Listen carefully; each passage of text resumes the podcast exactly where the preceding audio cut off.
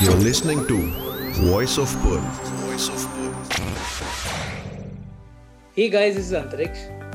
Hey guys, this is Manya. Welcome to today's podcast. So, today we will be talking about waste management, sustainable infrastructure that can help us build a better tomorrow. Mm-hmm. With us, we have Prajna Kaveri, who is a program director at Anadi Crest Center for Research in Ecology and Sustainable Technologies. She's also an electrical engineer by education. Welcome, Prajna. So, to begin with, let's start with the basics. Tell us and our listeners about what you do. Uh, hi everyone, very happy to be joining this podcast. Uh, I basically am currently in uh, Palani and uh, I take care of the sustainability initiatives here at uh, Anadi Crest, as Antriksh and Manya mentioned. So uh, I've been here for the past four years and um, at the center here in tune with the united nations sustainable development goals uh, we weave uh, you know local best practices as well as uh, you know thought processes from the global frameworks on sustainability and uh, work along different dimensions of sustainability such as um, a little bit of farming. Then um, we've experimented with eco architecture we work on waste management uh, low impact lifestyles responsible consumption uh, and so on. So at the center here we're constantly experimenting with different um, technologies and uh, processes and we we uh, we design a lot of educational programs for school students college students as well as uh, working professionals uh, you know to uh, give them a better understanding of sustainability along uh, its multifarious dimensions So, Prajna, since you're actively working towards all the pillars that you know relate to sustainability, how are you working towards waste management? All right so um, our main focus here is uh, you know we could say uh, responsible consumption. Uh, so we work a lot on uh, you know uh, lifestyles that can reduce the impact uh, of you know our life on the planet. Uh, for example, this is uh, the center is located in a, a, rural area, but we also work a lot uh, with urban youth as well. So in the rural area here, we see, you know, we have a center here, and for us there is it's very direct. Like you know, we know where the water is coming from. There, it comes from the tap, but we know that the tap is connected to the, the the well right here, and we as we the more we use we can literally see the water going down. And similarly if we were to use uh, we we keep the chemicals here very very minimal. So even for bathing we use uh, you know naturally made powders you know with simple kitchen ingredients and so on. So here uh, if we, we, because the water whatever we use directly goes to our fields and it waters the plants uh, you know the bathing water. So the impact of you know the lifestyle that we follow here is directly visible. Uh, whereas in an urban area you know water comes from the tap and we don't know where the tap gets the water from and it goes into the drain. So we're not a part of the whole process which makes it difficult to map. And similar is the case with waste. Here if we were to use a lot of plastic or if we buy a lot of things from outside in plastic packaging uh, we have nowhere to throw it. We have to go to the village and put it in the dump and it's very hard for us to see because every day when we drive we keep seeing it and it doesn't go anywhere. There's no escape. But in an urban area you can escape. You know you put it outside and then the waste uh, the municipality whoever picks it up and goes but it ends up in the landfill uh, finally. So our main focus is to reduce um, waste or chemicals uh, from being generated in the first place through uh, a sort of conscious lifestyle. Uh, I think uh, one is on awareness and one is on responsible consumption and reduction of waste generation. I think this is, I'd, I'd say, where we mainly work on. Uh, and also composting and uh, you know after the waste is generated how do we manage it uh, responsibly? Even that is a dimension of this that's great. Now um, since you're so consciously and closely working with the subject of waste management i would like to know and of course our listeners would also like to know what measures can a person can take like on a personal level to avoid the problem of waste and plastic accumulation? Since landfills are such a big issue here in urban areas so I think the thing we could do is, uh, um, you know, take small steps but concrete steps, and just be sincere to the process. So you know, it's very simple. Like if we just, uh, you know, write, take a piece of paper or an Excel sheet, and just note down. You know, first is to not like decide that a hundred percent, you know, chemicals and plastics ko hata lenge life. So that might be very uh, not practical, and you might give up halfway. So one thing is maybe just uh, make a list of like from morning to evening, uh, what are the different uh, products products that you use that come in packaging and that have chemicals in them. Right from the time we wake up you know the toothpaste has chemicals. It comes in plastic a shampoo soap uh, your deodorant uh, you know whatnot anything. Like even food a lot of you know processed food we have throughout the day. So make a list of everything you know. Don't immediately try to change it replace it stop using it but just try to make a list so that you actually become conscious of what exactly uh, you know how much uh, plastic and um, chemicals uh, go into our uh, body uh, on our body in our food and so on.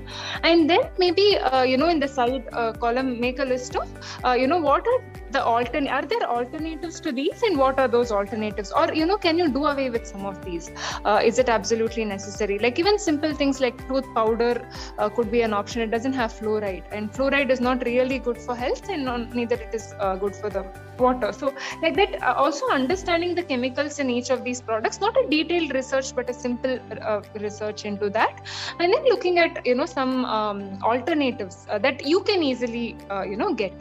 And then um, uh, you know in the third column make uh, a list of like by what date you would like to actually replace it. Wow that was so enlightening and so much that i was not personally aware of. Now uh, now i want to talk about india specifically our country. Um, what do you think that is it that the cost of sustainable infrastructure is more as compared to conventional method? And will you consider this as a setback for our country I think I'd say yes. Uh, sustainable infrastructure today is more expensive than uh, conventional infrastructure, and uh, this is the case with any other domain as well. Even if we take fast fashion, unsustainable fast fashion is cheaper than um, ethical or sustainable fashion. Uh, I now hear one important uh, you know point to consider is uh, cheap things or something that is cheaper comes at a cost, and who's paying the price?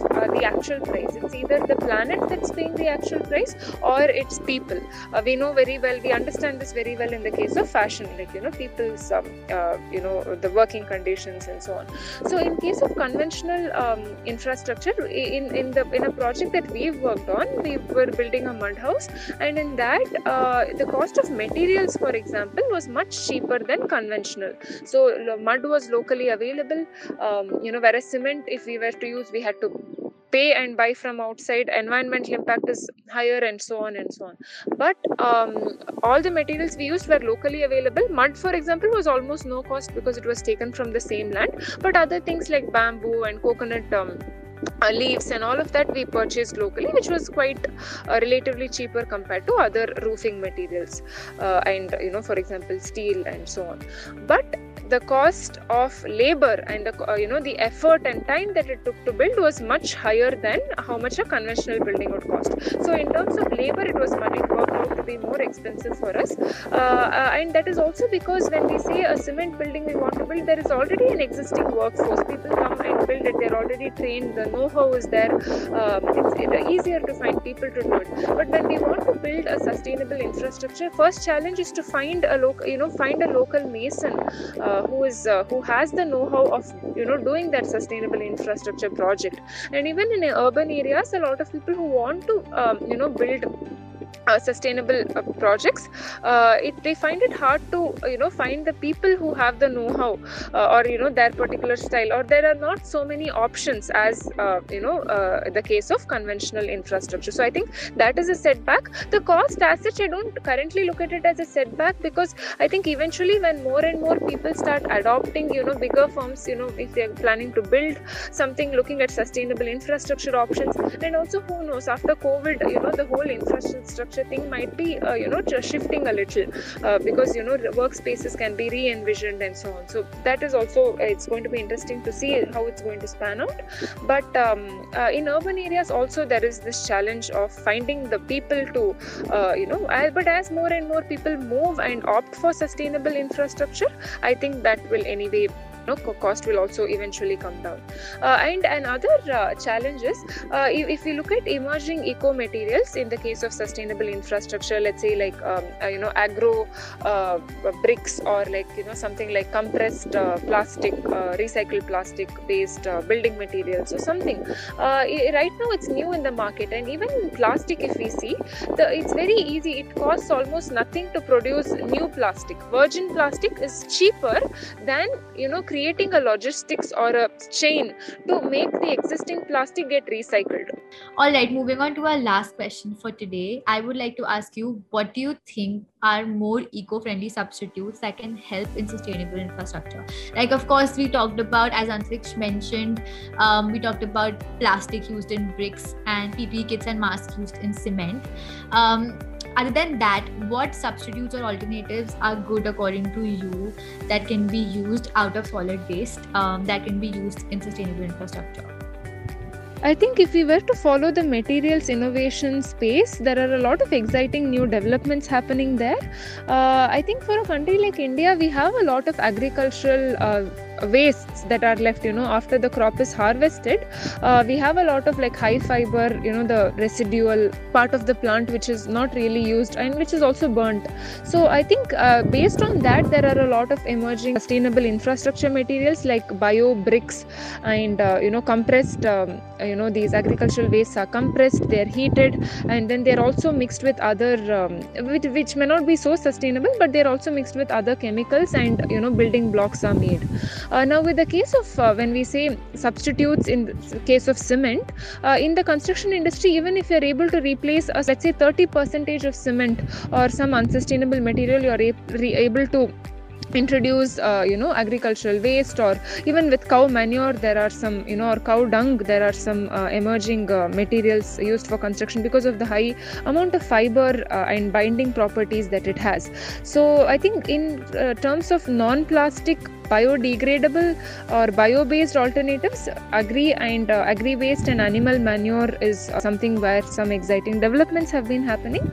But otherwise of course in the space of plastics itself um, things that have already been introduced into the ecosystem like like you mentioned ppe kits plastics all of them being reheated remolded and then uh, casted into uh, materials is also one. And not just um, building materials in terms of for bricks but even in terms of interior um, decor and like um, medium density boards not just high density boards but medium density boards furniture alternatives that can replace wood. Uh, even in this space a lot of uh, these recycled plastics and other materials are being uh, looked at as to how it can be reintroduced into the loop another point about uh, sustainable infrastructure is that one is looking at the materials that are used as such and other is also other than the material looking at how the space is designed. Uh, you know for example uh, designing the space in such a way uh, that uh, you know there is maximum utilization of natural light during the day so that the lights uh, in the day artificial lights need not be switched on. And designing the building in a climate responsive way so that you know for example in ladakh and in hilly regions that are very cold the buildings are designed in such a way that maximum when the sun rises um, the maximum utilization of the sunrise is used to heat up the building so that artificial uh, heating is uh, you know for example can be uh, almost done away with. So like that there are some climate responsive buildings. There are uh, buildings uh, designs that take into consideration uh, you know the good ventilation so that cooling can be reduced. So i think in that way in across india if you look at right from hawa mahal and rajasthan to buildings in himachal or ladakh there are so many things that you know strike you about how sustainable their design is other than the material. All right wow, these are some things I was genuinely not aware of. And this is so such an eye opener for people like me, the youth of India. And I think we are the people who can bring the change.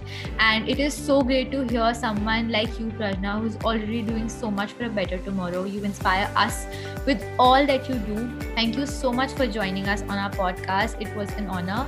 We wish you all the best for your future endeavors. Thank you so much. Thank you so much, Manya and Antariksh. It was wonderful having this uh, chat with both of you. Um, uh, I hope everyone who listened also got some ideas about, uh, you know, uh, maybe doing something at a personal level uh, and also um, some ideas about um, uh, what's happening in the sustainable infrastructure space and it's always uh, exciting to keep up to date with latest developments in this area so uh, wishing everyone all the best thank you